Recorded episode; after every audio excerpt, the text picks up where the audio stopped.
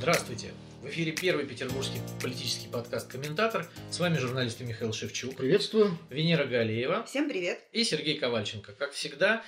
И вот э, по традиции мы даем сводку свежую раз в неделю. Э, значит, в России за последние сутки на 7 мая 2020 года выявлено 11 231 заболевший коронавирусом. И только накануне у нас стали говорить о послаблениях. И вот за сутки почти на тысячу больше выявленных э, заболевших. Ну а что у нас тогда по тенденции получается, если за неделю взять? Ну, по тенденции у нас получается, если взять за неделю, то, в общем, э, где-то примерно мы растем э, процентов на 15. Вот так вот выросли. Это по общероссийской статистике. Петербург болтается где-то примерно в районе 300 выявленных за сутки, 300-350. Но э, тут надо понимать, что э, если неделю назад э, в Петербурге было примерно 10-11 тысяч тестов в сутки, то э, вчера уже было меньше 5 тысяч. То есть власти стали делать меньше тестов. Э, значит, в Ленинградской области власти гордятся своей прекрасной статистикой. Ну вот у них сегодня 63 заболевших на 10 больше, чем вчера э, они очень гордятся этим, да, и губернатор Дрозденко гордился тем, что вот у нас так мало больных и так много свободных коек, но при этом э, в Ленобласти делается примерно полторы тысячи тестов в сутки на э, миллион семьсот населения. И Это вот очень уже, мало. Уже третий министр за неделю, трое, трое министров за время, прошедшее с последнего выпуска, э, уже заболели коронавирусом. Это, сначала это был премьер-министр Михаил Мишустин сразу, э, потом э, министр строительства и ЖКХ Владимир Якушев несколько дней объявил о том, что э, заболел. И вот министр культуры Ольга Любимова присоединилась к ним буквально на днях. Уже, соответственно, три человека в правительстве больны. Ну, тут, видишь, люди задумались над тем, как же Мишустин мог заразиться, если он ни с кем там не контактировал, тоже сидел в каком-то бункере. Но говорят, что подвело то, что в каждый день чуть ли не берут у членов правительства анализ на коронавирус, и медик, который брал этот анализ, мог его заразить, потому что вроде бы у него тоже выявлен коронавирус. Кто будет сторожить сторожей? всегда. Да, да, это просто вот такая история очень русская, да, тем более, что сами врачи говорят, что ну зачем так часто делать эти, эти тесты, и вот в Петербурге тоже пошел слух о том, что депутатов заставляют всех делать тест на коронавирус перед тем, как а, а, значит, губернатор э, Александр Беглов 13 мая должен обратиться к парламенту. И вот Смольный, значит, выставил условие, что пустят только депутатов, которые сделают тест, но вот я говорил с некоторыми депутатами, они сказали, что тест делать не собираются никакой, да, и в общем, э, странно, если депутата законодательного собрания не пустят в помещение ну, парламента. Ну, давайте начнем с того, что само по себе это выступление, оно будет нарушением распоряжения самого же Беглова о запрете массовых мероприятий. Их будет больше 50. Их будет точно больше 50. Я думаю, что там даже больше 100 будет. И э, в каком виде это все будет нам представлено визуально, это вот, э, мне кажется, очень интересно будет посмотреть, потому что получится, что всем этим персонажам нужно будет находиться в масках, в каких-то защитных стеклах, вот как Александр Беглов не так давно явил себя э, граду и миру. Примерно в таком же виде ему, очевидно, и придется и выступать. Кстати, как отмечают некоторые депутаты, Вишневский, например, ответы на вопрос, а принесет ли сам Беглов справочку, что он сдал э, тест на коронавирус, э, нет. Это большой вопрос. Слушайте, вот мне на самом деле в этой всей истории с министрами больше всего поразила сама, сама подача э, этих новостей. А мне показалось странным, что вообще о заболевании Мишустина было объявлено в таком вот публичном формате, то есть э, с этим обращением э, премьер-министра, здравствуйте, Владимир Владимирович, я заболел, он говорит, хорошо, не болейте, идите на режим изоляции, и все это показывается нам по телевизору, хотя по большому счету никакой нужды в этом не было.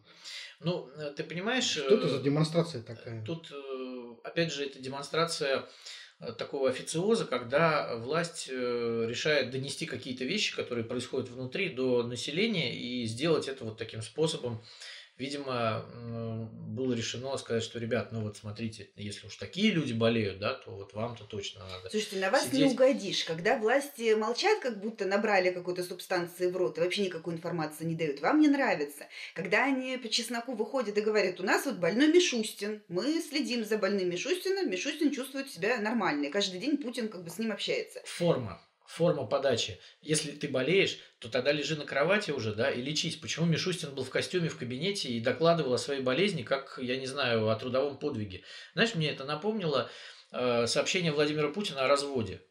Вот э, то же самое там, а вот мы с Людмилой Александровной, и вот они сидят, значит, да, вот мы с Людмилой Александровной там в фойе театра где-то это было, решили, значит, расстаться, да. И, э, ну, как бы э, вот, вот эта вот казенщина, она так и прет просто из этих С людей. тех пор все русские женщины напрягаются, когда их приглашают на балет Эсмеральда. Э, Да, да, Слушай, ну, да. что, с- знаешь, с точки зрения вот пиара, наверное, может быть, это правильный ход. Ведь если бы так не сделано было, э, то исчезновение Мишустина немедленно породило бы волну каких-то всяких конспирологических слухов, и все, все все равно бы э, говорили о том, что вот Мишустин, говорят, болен, говорят, он э, дома, говорят, он в больнице, говорят, говорят, говорят. Тут, э, может быть, просто решили вот заранее превентивно купировать все эти слухи и сразу объявить, что да, да, болен, да, Так, а может быть, стоило это сделать как-то по-другому? Просто Ну, а Путин мог как? сообщить об этом, да, что вот, знаете, у нас Мишустин болен, да, не И не устраивает вот этого- показать Мишустина.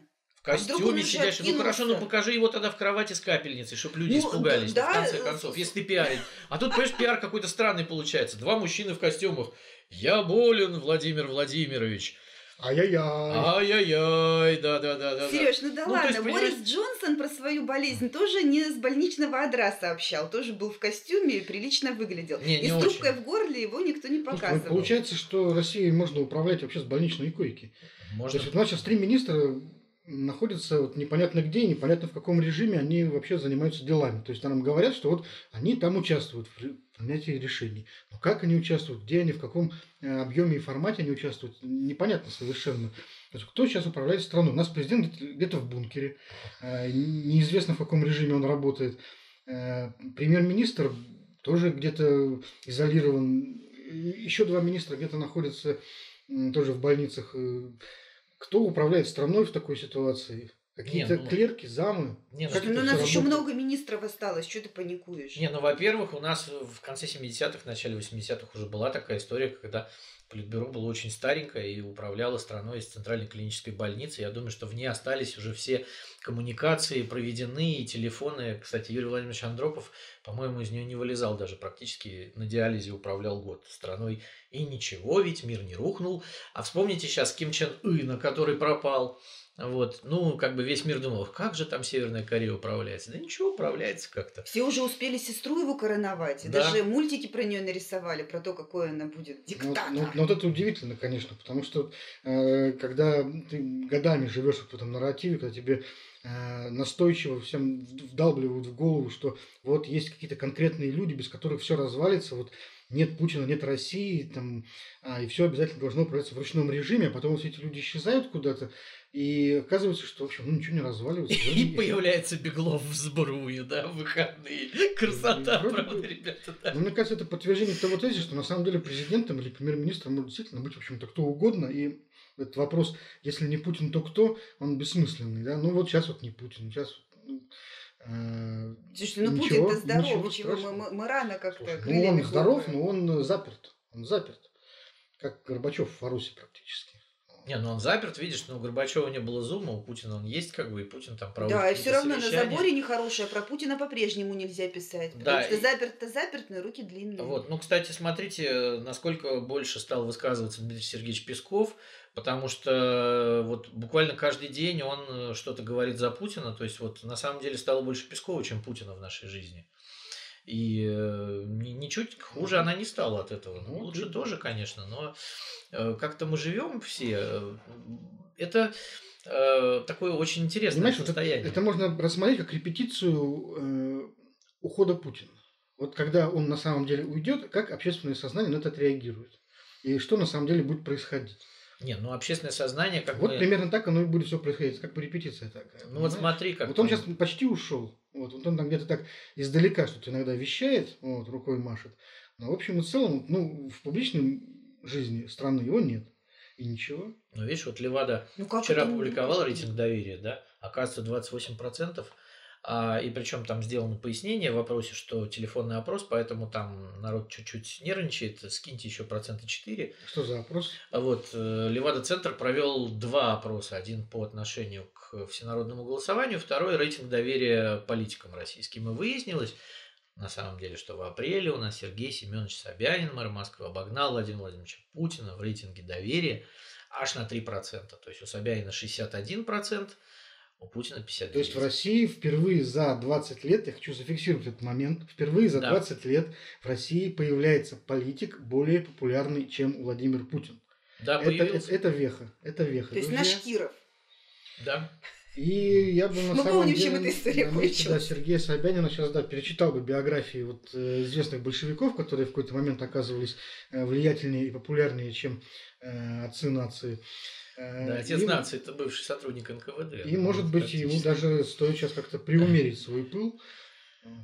Ну да, да, да, потому А что... как? Ну, я не знаю, гадость какую-нибудь сделать, выйти там топлес на улицу, чтобы как-то вот популярность Ну, надо, э, да, вот надо снизить. пригласить свою пресс-службу э, советников, устроить мозговой штурм. Друзья, что я должен сделать такого вот Как бы нам так плохого, обосраться, плохого. ну чтобы не в ноль. Сейчас же начать класть плитку, как бы, да, и тут же рейтинг упадет. И бордюрчики. Вот, ну видишь, Москва, э, там, э, если брать цифры по Москве, то там вообще все грустно для Владимира Путина. Там уже э, у Навального рейтинг 11%, который выше, чем и у Зюганова, и у там Шойгу. В общем, то есть Навальный там в четверке. Вот это к вопросу о политических последствиях эпидемии коронавируса, которые мы несколько раз тоже уже обсуждали Да, вот, э, в предыдущих выпусках. И получается, что есть все шансы, что действительно после этой эпидемии мы увидим какие-то неожиданные политические э, события, неожиданные результаты выборов, может быть, и сильно удивимся. Знаете, мы скорее увидим неожиданные способы проведения этих выборов и охраны процесса проведения этих выборов, чем результаты. Ну вот знаешь, у меня, например, недавно пришла в голову мысль, что вот эти врачи, медики, которые сейчас э, борются с э, коронавирусом в больницах, это же в будущем, когда эпидемия, в общем, более-менее закончится, она же рано или поздно закончится, это, в общем-то, готовые такие идеальные кандидаты на любых выборах. То есть люди с э, а- абсолютно позитивным стартовым рейтингом, очень большим, э, люди с очень большой, большим авторитетом, репутацией. И если, например, они согласятся или захотят э, выдвинуться от какой-то политической силы, то они станут просто таким ударным отрядом, в общем. А наше здравоохранение тогда окончательно склеит ласты. Если Ну. они уйдут в политику, всё. Ну, склеит или не склеит, это такой вопрос уже умозрительный. Но, в общем и целом, мне кажется, что вот, э, если эти люди вдруг решат пойти в политику, я не, не могу, не буду сейчас говорить о какой партии, потому что многие, например, э, думают, что партия здоровья. они от Единой России вполне могут пойти, допустим. Вот. э, А могут, например, от Справедливой России, от КПРФ, или, может быть, кому-то хватит смелости там, от оппозиции пойти, неважно. Важно, что если вот э, эти люди пойдут в политику, то э, будет очень сложно с ними бороться, в общем. Нет, ну, э, они, конечно, могут пойти и, и, конечно, могут воспользоваться власти таким ресурсом, как они в свое время пользовались спортсменами, артистами. И тут еще вот один ресурс в виде врачей. А, Но ты знаешь, я думаю, что вот в данном случае это не совсем главная история для властей. Они э, технологично, вот судя по тому, как формируются тики сейчас в Петербурге, они ведь готовятся к, к своим обычным выборам, когда результат, в общем, не будет зависеть особо от воли избирателей. Да. Вот. Э, Они готовят себе плацдарм для того, чтобы нарисовать все как надо. Там, ну, вот тех же самых наблюдателей Петербурга всех выкинули из тиков и из кандидатов в члены тиков. Там будут сидеть какие-то статисты, которые будут, э, грубо говоря, широко закрытыми глазами смотреть на то, как будут рисоваться протоколы, как бы, да, и э, как будет коваться победа. Слушай, ну игнорировать это нельзя, это явление, это феномен. Ну и что? Вот Ну, в стране хорошо. появляется куча людей, вот готовых лидеров Миша, они столько лет это игнорировали. А, ну, Миша, есть э, существенный нюанс, по которому, судя по которому невозможно ни партия врачей, ни массовый приход э, врачей, как бюджетников, как и любых бюджетников, во власть, э, Мгм. в какие-то партии в качестве некой оппозиции противовеса. Потому что, ну вот смотрите, какую картину мы сейчас наблюдаем. Э, В редакцию, да, вот, например, в нашу редакцию, лично мне там, приходят в соцсети разные сообщения из серии «У нас в больнице там, имя рек, происходит безобразие, уже все медики переболели коронавирусом, умерла медсестра 56 лет». Да, это, ну, как бы вот я так фантазирую, но это такая клишированная история, вот много кто про это пишет.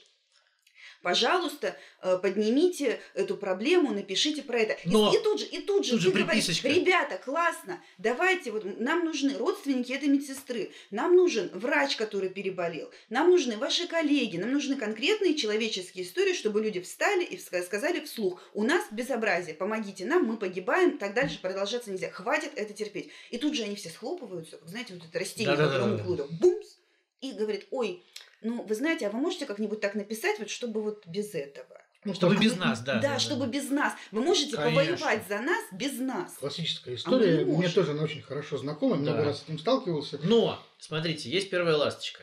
Медсестра из Дженилидзе, которая все-таки нашла в себе смелость написать письмо Путину. И после этого, конечно, на нее там и кара небесная, и все такое прочее обрушилось со стороны начальства. Но она написала честное письмо. Ну вот женщина, э, значит, младший медперсонал, она как могла, так и выразила свои чувства по этому поводу. Да, вот вчера у нее нашли коронавирус, диагностировали. И она написала, что защиты нет, что вот э, у нас все плохо, да. Э, И куда, куда еще простому человеку пойти? К Путину, конечно, да, вот как раньше к Сталину ходили или к Брежневу, так вот сейчас Или к так- Путину. Сейчас на конвертах только пишут Вот. Путину в бункер. Да, но она, но при этом, но при этом она согласилась, э, значит, э, на то, чтобы обнародовали ее имя, фамилию и все такое. То есть, ну, это вот первая ласточка.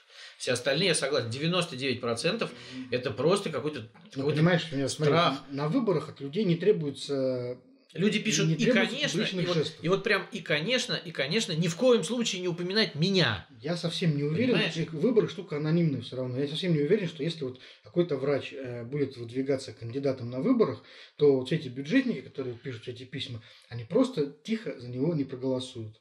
Вот, Просто такую вот фигу в кармане покажут, потому что, Но конечно же, конечно же, такого этого врача они врача. будут уважать гораздо больше, э, чем какого-то там абстрактного кандидата от власти. Блин, бюджетникам, Миш, за кого скажут, за того они и пойдут.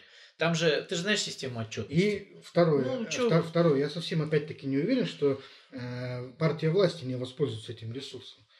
Да партия власти у нас вообще охрененно прозорливая. Трех-четырех медиков э, включить в списки, а, это, мне кажется, напрашивающееся решение. Ну, вот это более реальный сценарий. Вот так они что глав вот- врачей Миши включат. Как обычно, да? Помнишь, как у нас Народный фронт формировался главврач? Слушай, там ну, еще может быть, глав кто-то. но все-таки... Но это партия начальников, она не может быть партией простых людей. Там сидит начальство, все. Макаров, там вот эти все люди, это все начальники. Там нет простых людей. Ну хорошо, будет там, поспасает какого-то врача, да, который там что-нибудь не то скажет. Им нужен человек, который скажет то, который будет в белом халате и который будет любить начальство. Ну, в Всё. общем, мы, конечно, посмотрим, но я считаю, что если ни одна политическая сила не использует вот этот э, ресурс, не попытается хотя бы этого сделать, это будет величайшая глупость.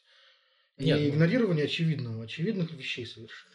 Нет, ну врачи, безусловно, являются хорошим ресурсом на следующих выборах, особенно если они справятся с пандемией. А Вот, э, но при этом, как это будет использовано и кем, как бы, это большой вопрос. Ну, я думаю, что сейчас вот как раз вот в куче кабинетов э, вот это, э, эта же самая история, она уже обсуждается и планируется. Ну. кто-то, кто-то, наверное, наверняка уже строит какие-то планы. Кстати, о выборах. Вячеслав Серафимович Макаров, спикер законодательного собрания, без которого у нас редко обходятся выпуски, которого мы в прошлый раз поздравляли с 65-летним юбилеем, объявил о том, что он собирается принимать участие в следующих выборах в законодательное собрание в 2021 году. Он публично об этом объявил э, в интервью интернет-газете Фонтанка.ру. И, по-моему, это первое э, такое высказывание.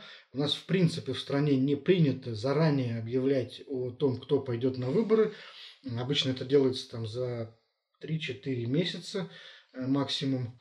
Редко, когда дольше. И моду на это, собственно говоря, задал сам Владимир Путин, который обычно там тоже до последнего тянет с ответом на вопрос, пойдет он на выборы или нет. Но вот Вячеслав Макаров сейчас э, за полтора года до выборов такое объявление сделал. И это довольно важная история, потому что как раз Вячеслава Макарова у нас ежегодно, как известно, всем миром провожают в отставку, Э, прочат ему забвение, пенсию и... Ну, как такая масленица, да? Которую Раньше Валентина Матвиенко только чаще отправляли, спроваживали. Или, помните, Полтавченко тоже раз в полгода а Полтавченко отправляли. реже все таки Нет, ну кажется. ну тоже там какая-то мода вошла, как была какое-то время да, отправлять его там это, где-то раз в год появлялись слухи. Да. Вот. И вот про Вячеслава Макарова тоже постоянно так говорят, что вот уже вот вот вот вот вот вот его уже на следующих выборах ему уже кранты, вот, его уже никто не выдвинет, спикером он не будет и так далее. Но вот человек публично объявляет, что будет драться. Это сигнал, конечно же, его политическим оппонентам. Я думаю, что это он сказал громко во всеуслышание для того, чтобы об этом услышали в Смольном, что, ребят, я никуда И не собираюсь. Да, и в полпредстве, да. Что я ни на какую пенсию не ухожу. Значит, я не собираюсь, я остаюсь в политике. И э, я буду, как и раньше, таким вот э, фактором раздражителем для вас. Смиритесь с этим. Вот, э, тем более, что мы знаем много слухов было всяких за последнее время, что вот сейчас, значит, одна грозная женщина пришла в Смольный по имени Любовь, которая сейчас в полпредстве, и вот она-то уничтожит Вячеслава Макарова. Потом, значит, она ушла в свое полпредство, опять затворилась. Теперь пришла другая женщина в Смольный, которая, значит, правая рука губернатора, и она непременно со своими пиаровскими талантами победит Вячеслава Макарова, но... Все это мы слышали уже много-много раз. Да, ну вот как-то... Получается так, что наша э, городская политика это какая-то история про женщин, да, Мгм. про противостояние женщин, прямое и косвенное, потому что ведь Ну, за с знаешь, Вячеславом Серафимовичем же противостояние женщин было у нас в 2000 примерно э, втором году. Да, Вот когда- Тогда было противостояние женщин, когда вот действительно и с одной стороны, со стороны губернатора бывшего Владимира Яковлева, и со стороны полпредства были вот целые такие женские батальоны. Да, и потом схлестнулись во втором туре выборов две женщины. в Да, да, общем, да, да, кстати. и это смотрелось довольно таки по-настоящему. То вот. есть это, видимо, традиции нашего города. Да, Но это и- было шоу, а у нас сейчас вот прямо такие технологии. Вот то, что под ковром, и самое интересное А происходит. это тоже шоу, просто другого, э, с другими режиссерами, другим сценарием. Каждому времени свое шоу, понимаешь? То есть когда-то были красивые, захватывающие шоу с непредсказуемым результатом. А теперь просто предсказуемый результат надо подверстать под шоу, да? Вот и все. И аплодисменты надо записывать. Да. Смех и аплодисменты За- за за- кадром. Закадровый смех должен быть. Да, тогда. Вячеслав Макаров, видимо, уверен в том, что там Ничего Матвиенко, да, ни- никуда не уйдет, опять же, да, вот много всяких разговоров было о том, что она отойдет послом в Китай, и вообще у нее там не, не важно. Ну, все всё это уже тоже... накрылся а- Китай Да, да, опять же, Ну, опять же, такое? это все не оправдалось, да, Валентина Ивановна сидит спикером Совета Федерации, Макаров заявляет о том, что он пойдет на выборы, вот, Смольный, смирись, да, я все равно буду, как бы, но смотрите, у Макаров ведь э, в, 20, э, в 21 году будет 9 лет, как он сидит спикером ЗАГСа уже. Никто дольше в этом кресле в Петербурге не сидел.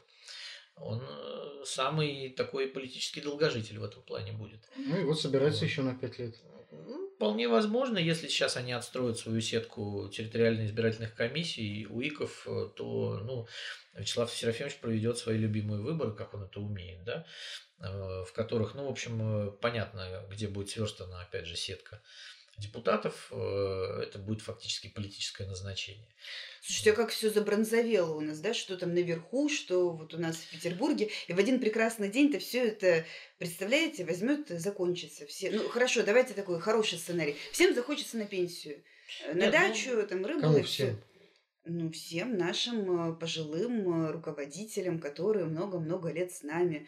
И, и- и- Никаким что, что- другим способом это невозможно. что, что мы будем делать, когда схлопнется Так- этот так- сериал? Так, так Россия закончится.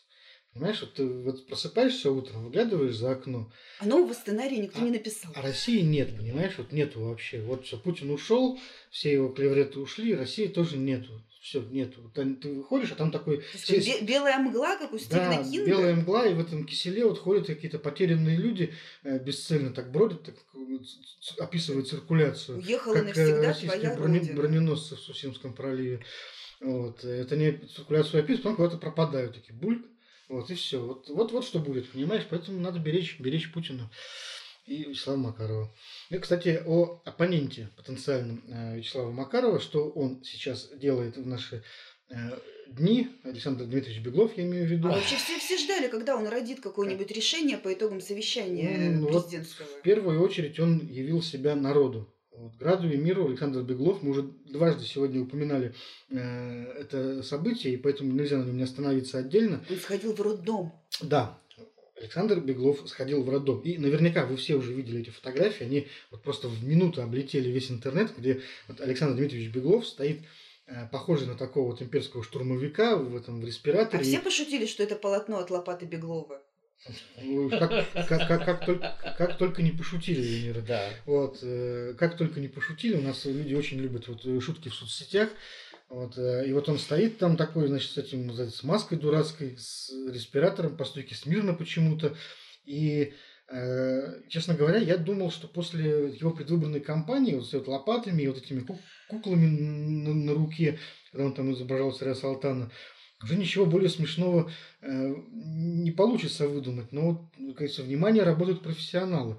Вот, э, Зачем? Ну, круче, кстати, была это? только фотосессия, когда он в снегопад переводил пенсионера через дорогу. Помните, там все угорали Было такое, да, да, да. Что пере переводят в запрещенном для перехода месте дедушку через дорогу. Дедушке не факт, что туда Что надо. это вообще за трюки? Вот понимаешь, если это придумывает, например, Потехина. Елена Потехина, вице-губернатор, да, профильный, то, слушай, ну с Владимиром Яковлевым таких вот вроде бы Э, не было эксцессов, я не припомню таких глупостей. Ну, Владимир вот. Яковлев при всем значит, обилии пиарщиков, которые были вокруг, все-таки был человеком самостоятельным. Понимал, который... понимал, куда он идет вообще. Да, и да, что, по, что да, он делает. да, понимал, куда он идет, что он делает. Э, в общем, был человеком, ну и остается, наверное, да, он, дай ему Бог здоровья, человеком не глупым. Э, вот, э, и таких вещей он себе не позволял, ну, ну просто было бы странно. Да, вот. А самое странное в этой фотографии, то, что роженица-то рядом с ним без, без всяких маски, средств да, защиты. Да, и через, на, через ну, день роддом был закрыт на коронавирус. Поэтому Александр Дмитриевич может гордиться. То есть он приносит Смех и радость мы приносим людям. И, и не только. Вот. Ну, конечно, эта вся сбруя, которая была на нем, ну, она Э, это все смотрится не, не то чтобы даже смешно, а вот, глупо, а, а глуп, глупо и жалко, да, вот, э, ты знаешь, он мне напоминает какие-то моменты позднего Брежнева, да, когда уже дед совсем был э, нездоров, и э, ему самому там, говорят, приходило в голову несколько раз уже уйти на покой, как бы, и, и все это было так, так натужно, ну, вот человек, человек дожимал себя, как бы, и мне кажется, что Беглов сидит совершенно не на своем месте, вот, ну, как Владимиру Путину так не кажется, да, кто я и кто Владимир Путин в данном случае. Ну, может но... быть, Путину тоже так кажется, да. но он же не может признать свою ошибку. Почему? Ну, не принято у нас, нет у нас традиции такой вот в нашей признавать ошибки. Что вот вы Беглова ругаете, нельзя, ругаете. За, зато не, электронные, электронные пропуска зато у нас до сих пор никто не ввел. Если бы вот совсем были там неумные люди в Смольном, они бы уже давно впендюрили эти электронные пропуска, зато они, стояли за... в очередях. И нет, но зато они сократили тестирование, они, понимаешь? Ну... Может быть, кто-то нашелся какой-то человек, который просто им объяснил, или может, они сами увидели, что вот при таком уровне менеджмента, который сегодня существует в Смольном, введение электронных пропусков в Петербурге превратилось бы в такую вот невероятную какую-то анархию вообще и хаос. Вот, что вот лучше, чем богу, не, не, не, трогать это все.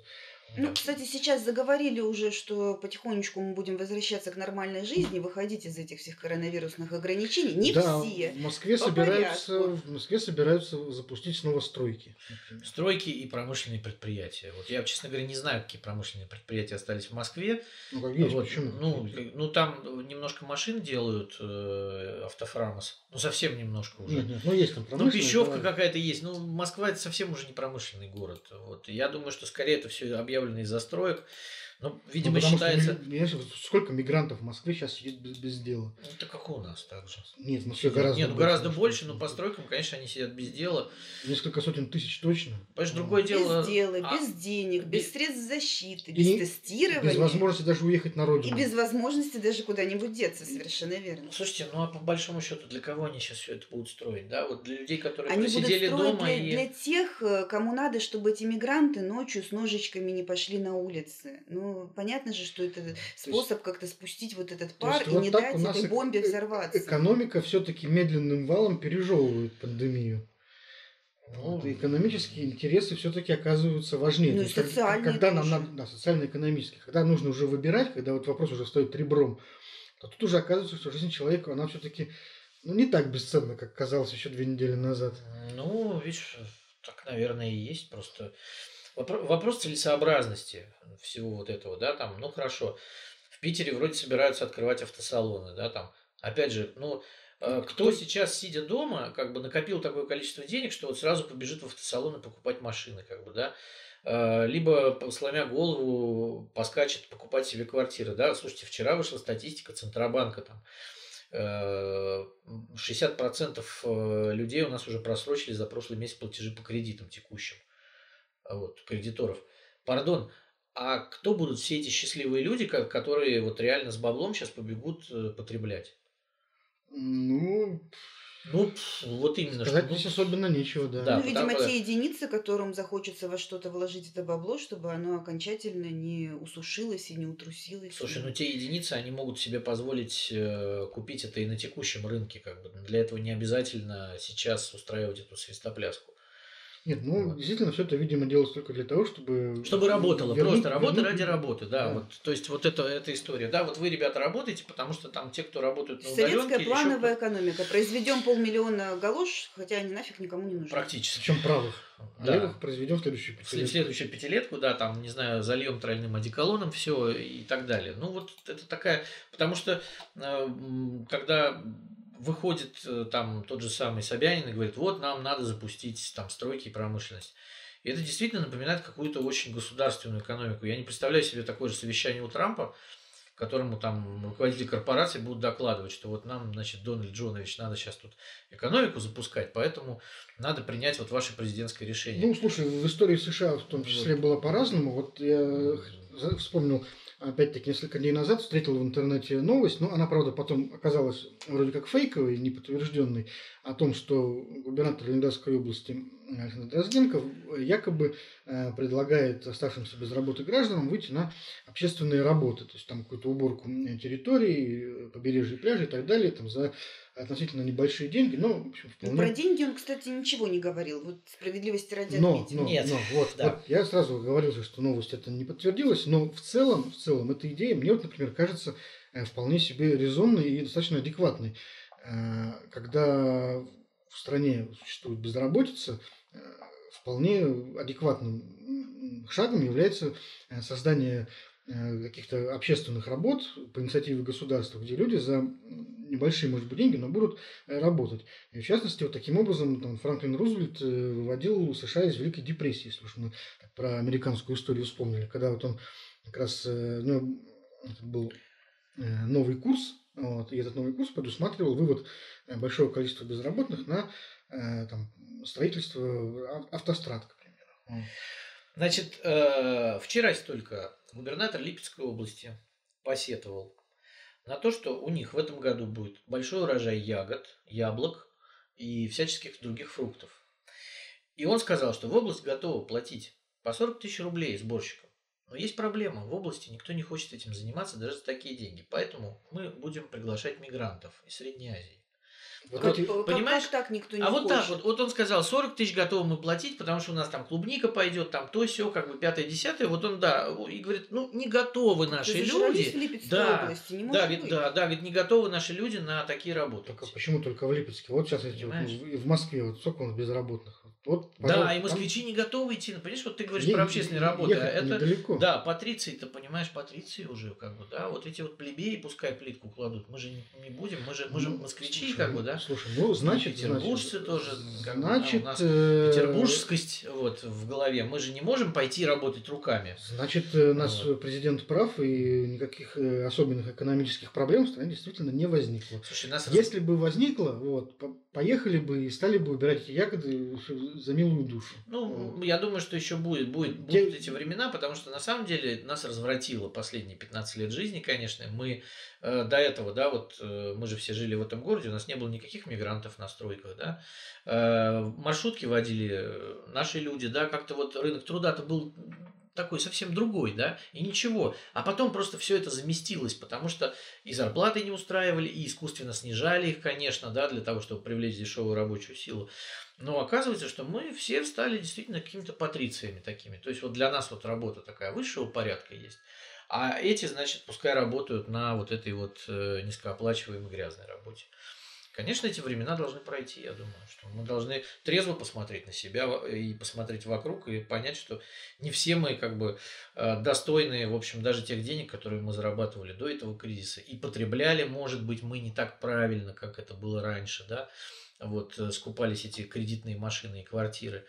Э, то есть вот может быть это, это будет одной из одной из вот таких вот одним из итогов вот этого вот коронавирусного кризиса очищение, может быть. очищение а, оно оно может обнуление, быть да обнуление и отрезвление некоторых людей да которые просто посмотрят на себя в зеркало и скажут да вот мы как-то вот переоценили себя немножко Ну, это действительно так. Вот про то, что будет меняться структура потребления, отношение к потреблению, э, будут меняться какие-то социальные правила, да, что-то вот останется со времен коронавируса. Например, э, соблюдение социальной дистанции станет правилом хорошего тона.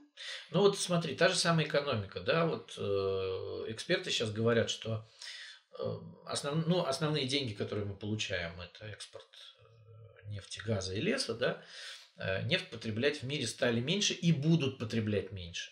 И внутри страны ее будут меньше потреблять. Значит, у нас будет меньше денег. А если у нас будет меньше денег, то нам придется по-другому зарабатывать. То есть мы уже практически вот эта жизнь, она сама э, насильно нас спрыгивает с этой нефтяной иглы. То есть она говорит, ребята, вы э, засиделись, да, и заелись. Вам нужно что-то придумать для того, чтобы зарабатывать, да, как это делают там другие страны, у которых нет энергоносителей. Давайте-ка чешите репу и думайте, как вам дальше жить.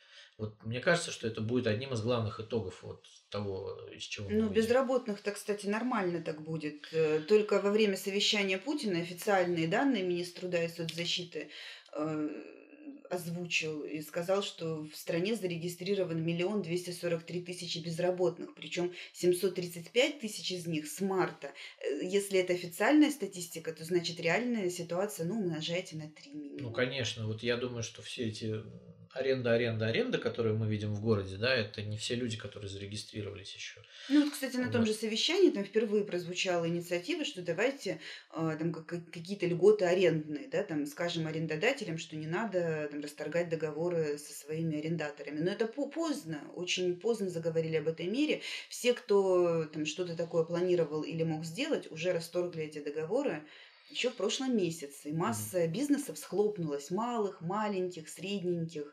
Э, Все, кто там что-то пыта- пытались сделать, я не знаю, там платьица шить, э, детей фотографировать там в студиях арендованных на разных бывших промпредприятиях. Все это сдохло. Ну вот понимаешь, это говорит еще, опять же, вот повторяет тезис, который мы повторяли уже не раз, о том, что наше государство не знает, как функционирует страна. Первое, что они сделали, что на федеральном уровне, что на местном здесь, да, это вот они приняли закон о э, арендных каникулах для тех, кто арендует у государства.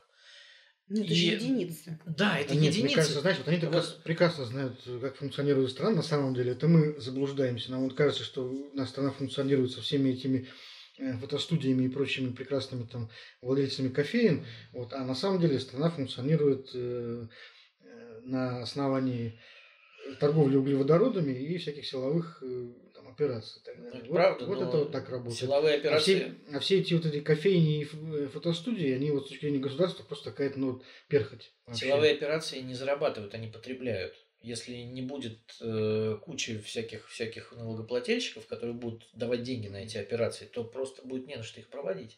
Ну, А Вот. В чем дело-то? Я думаю, что все там этот, э, есть просто источники финансирования, которые нам неведомы, там всякие торговля оружием и прочие интересные секторы, которые вот как раз и приносят в казну основные э, сказать, массы денег, финансов. Ну, так почему нам тогда говорят, что э, у нас осталось, по-моему, там 7 триллионов рублей в этой прекрасной казне, точнее, в этом фонде национального благосостояния, а все остальное состоит из долговых расписок госкомпаний. Не Ну, знаю, кто То есть такой говорит. растратили, получается, все.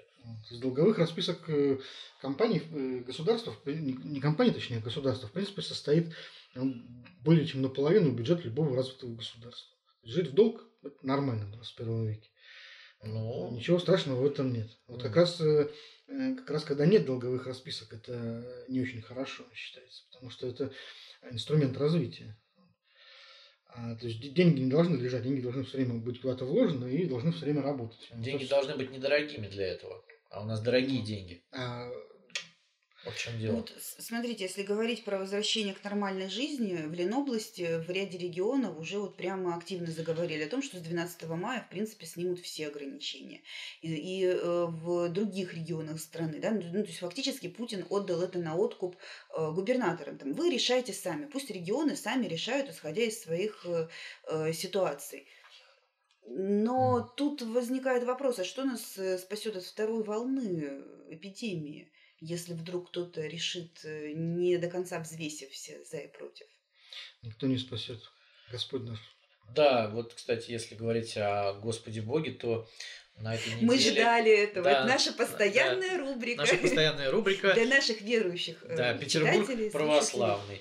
Значит, на этой неделе появилась информация о том, что губернатор Петербурга Александр Беглов жаждет видеть в кресле митрополита Санкт-Петербургского и Ладожского э, Тихона Шевкунова, который сейчас является ми- митрополитом Псковским и Порховским. Э, Это, это, да, рассказать для начала, кто такой вообще Да. Тихон Шевкунов и чем он знатен. Вот, ну, он э, считается одним из самых э, влиятельных людей сегодня Русской Православной Церкви, э, таким теневым патриархом и претендентом на должность, на эту должность э, после смерти Кирилла, э, поскольку он считается э, человеком близким к Владимиру Путину. И даже, наверное, не просто близким, а духовно близким.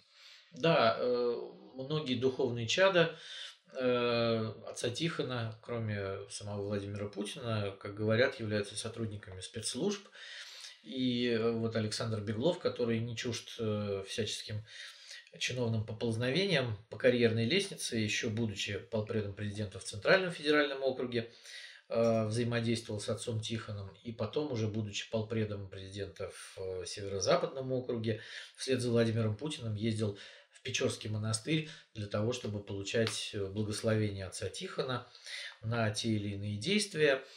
И вот говорят, что не сработался Беглов с митрополитом Варсонофием, а сейчас, ну, как бы, кто бы как не смеялся над моими словами, да, вот причем тут, значит, митрополит и губернатор, но это очень важная история, да, э, и Тихон считается человеком близким к Путину, да, который имеет доступ к президенту, а это очень важно в нашей авторитарной системе, поэтому Александр Беглов, видимо, хочет иметь еще один канал доступа к главе государства для того, чтобы он доносил до него Слушай, нужную ну вот мне, честно, информацию. мне, честно говоря, представляется, что Беглов здесь такая вспомогательная фигура. Может быть, он поддерживает эту историю э, как может. Хотя уж не знаю, как он может это сделать. А в первую очередь это история самого Тихона, который э, вот из этой псковской ссылки э, хочет, э, так сказать, подобраться поближе к, к церковному руководству, потому что, э, сказать, место а митрополита Петербургского и Ладожского, оно существенно выше по статусу, чем должность псковского митрополита. И в- этом качестве он, э, конечно же, будет все время на виду, он будет все время гораздо чаще общаться с э, первыми лицами э, государства, он будет чаще участвовать э, в событиях там, федерального масштаба, потому что у нас в Петербурге э, многие церковные события, они имманентно имеют э, федеральный такой размах. А, И, конечно же, он в этом качестве войдет вот, э, высшие церковные все органы управления, э, потому что ну, Петербургский митрополит, он туда входит всегда по должности, что называется. Это в первую очередь его возвращение в э, центр церковной жизни и э, подготовка, может быть, может быть подготовка такой а- атаки на э, престол вот, Ну, предстоятеля РПЦ, который там когда-нибудь случится, может быть. Конечно, я думаю, что сам отец Тихон, который является человеком э, энергичным, да, еще не старым совсем по церковным меркам, ему в этом году будет 62 года, а, мечтает, ну, как- какой солдат не мечтает стать генералом, какой митрополит Ну, не хорошо, мечтает хорошо, стать слушай, патриархом. Надо понять, э, что от этого могут получить, собственно говоря, э, обыватели. То есть вот Тихон, он э, консерватор или сторонник каких-то прогрессистских э, движений И вспомнит ли он про то, что Исаакиевский собор церковь очень Значит, хочет? говорят, что отец Тихон был одним из самых горячих сторонников передачи э, Исаакиевского собора Русской Православной Церкви. Более того, говорят, что Тихон лоббировал идею переноса мощей царственных страстотерпцев э, в Исаакиевский собор. То есть мы имеем в виду э, царск- царскую семью. Да, царскую семью, которая сейчас находится в Петропавловском соборе в усыпальнице Романовых. Вот говорят, что Тихон таким образом хотел, чтобы собор после этого был Церковь на сто процентов уже признала эти мощи. Нет, еще на Нет, сто- нет, нет, нет, там, нет. там очень-очень долгий процесс. Да, и Кирилл еще не признал. Это, э, так сказать, тема да, для отдельного вообще разговора. Да, но вот... э, То есть говоря- будет интересно. Да, Будет говорят, что Тихон интересно. был одним из э, толкачей вот этого Просто, процесса. просто надо да, э, сразу, чтобы было понятно, почему, собственно говоря, вообще вот все это обсуждается. Потому что в последние годы мы слишком часто видим конфликты между воцерковленной частью общества и невоцерковленной, между церковью и светскими активистами. Очень часто они входят в противоречие по поводу строительства храмов, э, по поводу там, крестных ходов и так далее. По поводу, По поводу воспитания детей воспитания детей и так традиционного в далее, да. школах. Преподавание в школах. очень, да, очень да. много конфликтов. И поэтому вот э, мы присматриваемся и пытаемся следить за тем, кто вообще может э, стать Потенциально, да. потенциально стать вот, э, патриархом и оказывать влияние на церковную политику, потому что это влияет в конечном итоге и на нас с вами, на э, школьное образование, на там, э, активности на улицах и так далее. Да, ну вот Тихон, он выпускник ВГИКа, как бы он режиссер профессиональный по образованию, значит, есть знаменитый фильм его «Византия. Невыученный урок», с которым вот он стартовал публично в публичном пространстве. Э, Тихон э, очень любит э, внимание к себе.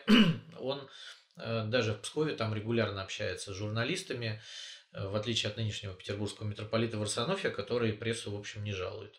И общается с паствой и проповедями, и состоящими кусками из библейских сюжетов. А, Тихон человек энергичный, амбициозный, и я не знаю, насколько Беглов в данном случае будет э, хорош в тандеме с Тихоном. Я знаю, что э, Андрей Кураев тот же самый, он является одним из сподвижников Тихона. Э, Поэтому, но здесь есть, понимаешь, одно препятствие на пути э, к Петербургскому престолу. Это патриарх Кирилл, который, в общем, как известно в церкви, не очень э, любит Тихона как соперника. Ну, знаешь, как говорят, божьи жернова мелют медленно, но верно. Да, А В Кирилл... церкви вообще ничего, по-моему, быстро не происходит. Это всегда там, процесс растянутый на годы, поэтому я думаю, что мы еще много раз э, вернемся к этой истории и обсудим ее. А сейчас, я думаю, еще одна рубрика, которая в мае автоматически становится постоянной. Это значит, наши праздники. Этот День Победы. Это День Победы, 9 мая. Самый странный, ну так получилось, что он получился самым странным э, юбилеем, самым странным Днем Победы вот за многие-многие годы. Э, Из-за той же самой эпидемии у нас в этом году не будет э, ни э, парада Победы э, толком на Красной площади, э, ни шествий бессмертного полка, которые в последние несколько лет тоже стали таким привычным атрибутом. А все будет проходить в таком полуонлайн режиме. Ну, почему полу? Вполне даже онлайн. Ну, будут трансляции из музеев, будут... А трансляция э, тебе не онлайн? Ну вот, Вот, да. вот, вот. Да, Стопроцентно да, онлайн. пролетят самолеты над э, Москвой. Э, Но кто увидит эти самолеты, не очень понятно, потому что, видимо, зрителей, зрителям э, собираться не дадут. Э, кор- Госуслуги созывают всех на бессмертный полк онлайн. Ну, слушай, ну это глупость какая-то, ну ей-богу. Вот, вот просто, ну, вот какая-то фантастическая ерунда. Вот что значит бессмертный полк онлайн? Что это, что это означает? Э, Весь смысл вообще всего этого шествия был в том, что как раз люди собираются вместе и чувствуют друг друга. А, Есть огромная разница между вот э, физическим присутствием и вот этим онлайн э, там, общением. Это не, совсем не то. Это, ну, это какой-то жалкий суррогат, и, честно говоря, лучше в таком случае вообще С не другой проводить. стороны, этот праздник очистился наконец от победобесия. Да, его стало значительно меньше. Э, ни- никто не продает там пачками эти штендеры на каждом углу, георгиевские ленточки, костюмчики красноармейцев для четырехлетних детей. В общем-то, это, наверное, тоже позитивный момент. Ну и тот же самый бессмертный полк, э, это же ведь э, суррогат шествия ветеранов, да, ведь э, раньше ветераны ходили, э, а теперь ветеранов не стало, поэтому нужен вот такой вот э, заменитель. Ну, причем бессмер- уже- это уже заменитель Да, заменителя. заменитель заменителя, потому что бессмертным полком можно ходить вечно уже, да, там, если бы, э, не знаю, там э, были бы портреты 300 спартанцев, то вот э, в Греции можно было бы до сих пор ходить с их портретами там в годовщину этой знаменитой битвы. То есть это коронавирус, опять же, нам преподнес вот такой вот сюрприз в виде Дня Победы без э, вот этого вот действительно можем повторить э, И публичных пра- воплей. праздник опять становится тем, чем он был, когда ветераны еще были живы, да, вот каким-то таким семейным, внутренним, интимным переживанием. Да, мы как раз вот до эфира, вот как раз Сережа об этом вспоминали, как вот это все выглядело э, раньше, во времена вот детства и юности. Вот. И действительно, раньше День Победы был вообще совсем другим, он был камерным и совсем не пафосным. Парады военные стали проводиться относительно недавно, а такие вот пафосные торжественные парады с военной техникой, это же вообще вот буквально последние чуть больше 10 лет. Ведь э, только с 2008 года с Дмитрия Медведева, даже не с, не с Путина, э, начался, э, началась демонстрация вот опять тяжелой военной техники на Красной площади. В 90-е годы, например, да, был 95-й год, 50-летие Победы, когда действительно был тоже очень э, мощный парад с техникой, с э, международными гостями, там, с Биллом Клинтоном, с Минем. С, огромными, а, с огромными да. деньгами, которые во все да, это Да, да, После этого он был такой, он занимал там минут 20-30. Вот, там проходили люди. Вот, э, Пешее прохождение строя. И все, да. в общем. И вот э, только при Путине, и вот уже, получается, при Медведеве уже стало вот опять э, накачиваться эта такая торжественная, помпезная часть вот, которая, в общем-то, затмила с собой весь... Э, Смысл. Да, смысловую нагрузку. То есть он превратился в какой-то такой э, фасадный ритуал, вот, картиночная история стала открыта. Брецание оружия, да, у нас поигрывание мускулатуры понимаешь, лица. Очень красивый парад, очень красивый, там, отрепетированный, да, но он э, казался какой-то, вот, знаешь, вот, э, плоский. Вот и, и, истории э, переживания, истории трагедии, скорби там в нем нет совершенно никакой. Нет. Э, и история, понимаешь, э, скорби и памяти, она была, пока были живы ветераны. То есть сейчас э, мы понимаем, что самому младшему ветерану примерно 96 лет, этих людей единицы, и они уже, большая часть из этих людей уже просто не выходит из дома. Чем дальше в лес, да. тем пышнее парады. Да, да, да. И вот когда они были еще, там было 50-летие Победы, 60-летие Победы, когда эти люди еще шли, то вот э, создавалось какое-то ощущение все-таки теплоты и человечности всего этого, да, там э, деды, я помню, что там сам когда-то э, в Калининграде снимал фильм про Дню Победы на 60-летие, и они, в общем, там довольно искренне уже ну, в этом возрасте рассказывали про то, как что было там, и Никто, конечно, особо не вдавался в детали, но все равно, пока, пока есть живой человек, да, пока есть живая история воспоминаний, то это вот э, является каким-то э, какой-то основой праздника. Все-таки в центре праздника это человек, который это сделал. То есть а сейчас связь времен да, видна. А сейчас это просто суррогат, когда это День Победы Владимира Путина, непонятно над чем. Над печенегами. Над печенегами, половцами, да, чем угодно, только не над э, то есть этот праздник на самом деле, это даже не праздник, наверное, мне кажется, когда-то это будет, наверное, просто день памяти и скорби. А может быть, э, уже при нашей жизни просто все это отойдет куда-то в историю. Это все-таки история. И мы будем вспоминать там с детьми, там рассказывать им что-то, что мы знаем, да, там водить к памятникам. Мне вот сейчас Но... интересно, как это все будет выглядеть э, на следующий год. Потому что вот, традиция прервалась. Подожди, Владимир Путин разгонится за год. Ой, мы все ну, увидим. Ну, во-первых, в июне мы через нас год... еще ждет да, да, да, то, да, что да, мы да, не да. увидели в мае. Не, Никто не, же не, не отменял парад. Понимаешь, это как с выборами. немножко отложили. Парни разгонятся, мы еще увидим и полк, и парад, и все такое. И на следующий год, я думаю, что в два раза больше он будет, длиннее. Но ну, общество В следующем году будет, будет уже не юбилей. И ничего страшного. Нам коронавирус помешал, а уж в этом году мы как ну, Но общество можем уже будет время да. переосмыслить. Я думаю, что да. Госдума может, если что, перенести дату просто ну, чтобы 75-летний юбилей выпал на 2021 год, надо принять закон, по которому днем окончания войны считается 9 мая 46 года. Ничего же не помешало перенести дату окончания Второй мировой войны. Вот мы на год переносим дату и считаем, что в 2021 году будет 75-летний юбилей. И заново с размахом все празднуем. Да, или мы просто перенесем празднование указом президента. Ничего не помешает, ребят. Ну, перенесли же эту дату несчастную, окончания Второй мировой войны. Ну, кого чохало, да, там ни Сталина, ни э, людей, которые там Хрущева, который имел это отношение к войне, ни Брежнева, но вот Владимира Путина, который родился уже задолго после войны, ему надо, значит, переписывать историю. Поэтому, Бесконечность поэтому не подождите, предел. мы еще увидим бесие по полной программе. Это взорвет нас так, что мы там, не знаю, не собрать в кучу будет. А, прямо какой пессимизм из тебя вообще сегодня. Нет, почему не пессимизм? Я, люди, люди ждали. Или это оптимизм праздника. наоборот. Нет, это такой э, Песи опти. Ну, короче, что-то из этого, но э, эти, понимаешь, эти люди не могут по-другому. Они уже не могут, они уже разогнались, да, вот остановиться они не могут. Владимир Путин не может сказать, что, ребят, это вот Медведев, кстати, да, там, при котором начались парады в свое время, он там в 2010 году нам показали фильм про Катынь, после этого польского самолета, и они смогли признать, что да, действительно, мы вместе с товарищем Гитлером начинали эту войну, да, в 1939 году. Сейчас об этом вообще нет речи, никто не, даже не смеет сказать об этом, да, там. Я сразу, Да. сразу про Тешинскую область. начну Да, про. Тешинскую область, да, и как вчера на Первом канале вечером я там краем глаза видел, что сидит внук Молотова-Риббентропа, э, Вячеслав Никонов, да, и вот он, значит, в этом, в этом всем хозяйстве, да, вот он один из людей, которые нам прославляют День Победы на Первом канале.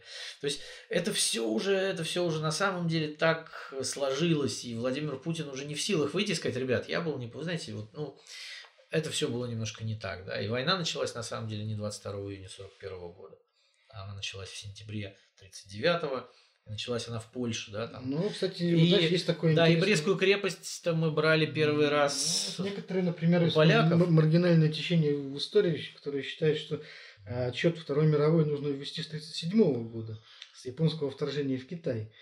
Ну, Ну, поскольку Япония является э, страной, да, участницей. страной да, участником, ну, кто, кто начал первые боевые действия, то, собственно говоря, начал войну. Вот, вот так. Ну, Нет, ну, не, не очень нет, ну, мнение. ну, если корректно говорить, то боевые действия в Европе начались 1 сентября 1939 года, когда броненосец... Да, да, да, да. да. Помним всю эту историю. Все такое. Канонич- да, ну, Каноническую, по крайней мере, пока еще никто ее не переписал, поэтому пока еще мы, в общем, основываемся на тех рассказах, которые слышали В Конституции детстве. вообще будет сказано, что ничего переписывать нельзя. Так что упражняйтесь пока можно. Не знаю, я бы потом, когда все это Ну, закончится, ну, весь этот ужас ну, российских Госдума- детей Госдума возил бы успела в Польшу. Пока, пока до Конституции. Давайте, как говорится, еще раз поздравим э, всех наших слушателей с праздником, с 9 мая, с Днем Победы. Оставшихся ветеранов, прежде всего, Отмечайте, вспоминайте, не забывайте. А мы прощаемся с вами. Очередной раз увидимся через неделю. Напоминаем вам о наших группах в Телеграме и ВКонтакте. Э, Комментатор, нижнее подчеркивание, FM. Не пропускайте наших выпусков. До свидания. Сохраняйте бдительность, мойте руки, коронавирус никто не обнулял. Всем пока. пока.